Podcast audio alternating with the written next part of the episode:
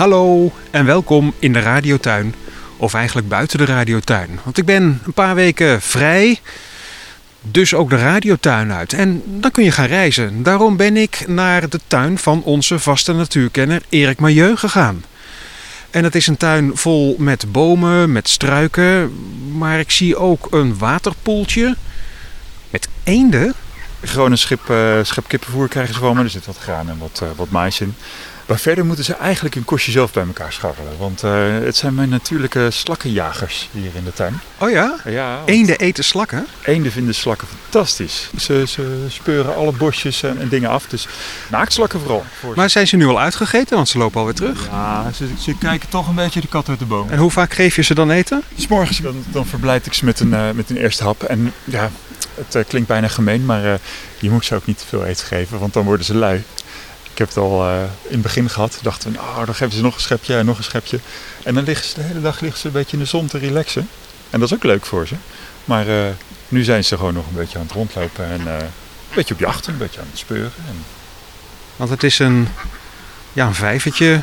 Modderpoel is een beetje een vervelend woord om te zeggen. Maar er zitten dan 1, 2, 3, 4, 5, 6 eenden zie ik daar. Als ik goed tel. Ze zijn denk ik beetje bang voor mij, hè, Erik? Klopt dat? Ja, ja, ja dat zou me niks verbazen hoor. Als er, als er eten gegeven moet worden, dan uh, komen ze echt letterlijk uh, bij mij uh, bij mijn deur staan, staan kloppen ze ongeveer van het is tijd. Maar als er eenmaal een beetje gegeten is, dan nemen ze al heel snel een eigen plekje weer in. Als ik nou thuis bij mij in de stad eenden zie, moet ik die ook voeren? En wat dan? Of moet ik die eigenlijk met rust laten? Wat, wat moet ik met eenden? Wat moet je met eenden? Of, nou, of, of andere dieren die ik gewoon in de gracht zie zwemmen? Moet ik er iets mee? Nee, eigenlijk niet. Eigenlijk niet. Dat is, eigenlijk is dat echt stadsnatuur. Hè? Uh, dus die zorgen heel goed voor zichzelf. En nou is het eigenlijk zelfs een beetje tegenovergesteld. Uh, want mensen denken van, oh, ik moet allemaal brood gaan voeren aan de eendjes. Ja. Uh, maar ze zijn eigenlijk niet zo. Brood is niet goed voor eendjes. Een beetje, dat kan, altijd met mate. Alleen wat je in de stad krijgt, is er komen ze natuurlijk om de 10 minuten komt er wel weer een ander iemand met brood voor de eendjes.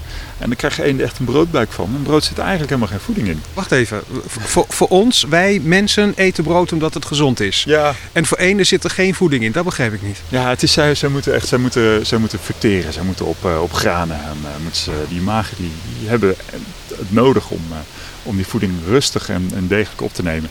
En brood is eigenlijk vooral lucht. Uh, wij eten natuurlijk heel veel brood, verteren dat goed en degelijk en snel. Maar voor een eend is het probleem dat die, die eet een handvol hapjes. En die denkt, zo, ik zit wel weer vol. Ik hoef de rest van de dag niks te doen. Ja.